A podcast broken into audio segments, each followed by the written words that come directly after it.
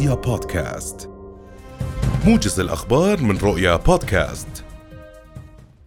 غادر جلالة الملك عبد الله الثاني اليوم أرض الوطن في زيارة رسمية إلى سلطنة عمان تلبية لدعوة من جلالة السلطان هيثم بن طارق سلطان عمان. ويرافق جلالته في الزيارة جلالة الملكة رانيا العبد الله وسمو الأمير الحسين بن عبد الله الثاني ولي العهد ووفد رفيع المستوى. ويجري جلالة الملك وسلطان عمان مباحثات في العاصمة مسقط تتناول العلاقات بين البلدين والشعبين ومجمل التطورات الإقليمية والدولية.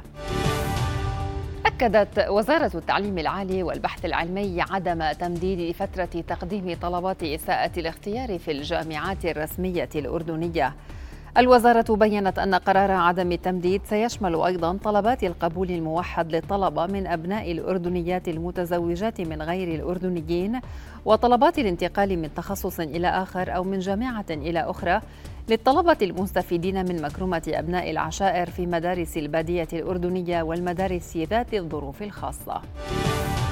قالت الناطقة الإعلامية باسم هيئة تنظيم قطاع الطاقة والمعادن تحرير القاق إن هنالك 58 محطة شحن للمركبات الكهربائية تم تخصيصها حتى هذا اليوم موزعة في مختلف مناطق المملكة و90 محطة قيد الإنشاء لحين استكمال الإجراءات اللازمة.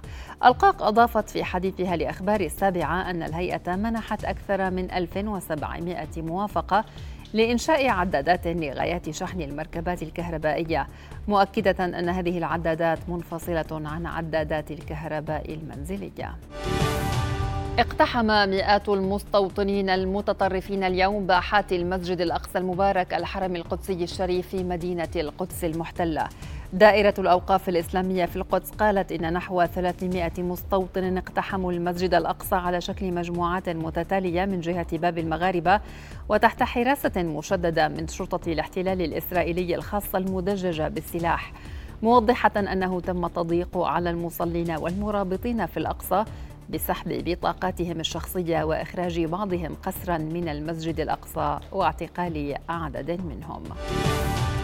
أغلقت قوات الاحتلال الإسرائيلي اليوم جميع الحواجز المحيطة بمحافظة نابلس والطرق الرابطة بين مدن شمال الضفة بوسطها. المستوطنون واصلوا اعتداءاتهم على المواطنين الفلسطينيين ومركباتهم على الطرق الواصلة بين شمال الضفة الغربية ووسطها بحماية من جيش الاحتلال كما احتشد مئات المستوطنين على شارع حوار الرئيسي بحجة أداء طقوسهم التلمودية والاحتفال بأعيادهم بمشاركة حاخامات ورؤساء مجالس المستوطنات.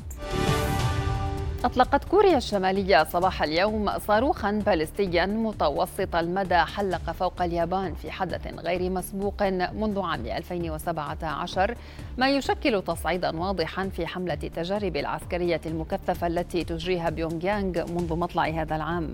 هيئة الأركان الكورية الجنوبية أكدت في بيان لها أن الجيش يبقي على حالة الاستعداد التام ويتعاون بشكل وثيق مع الولايات المتحدة.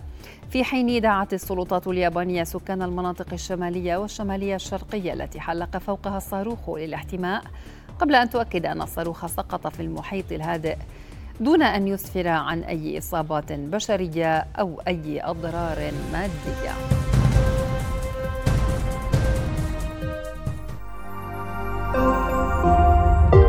رؤيا بودكاست.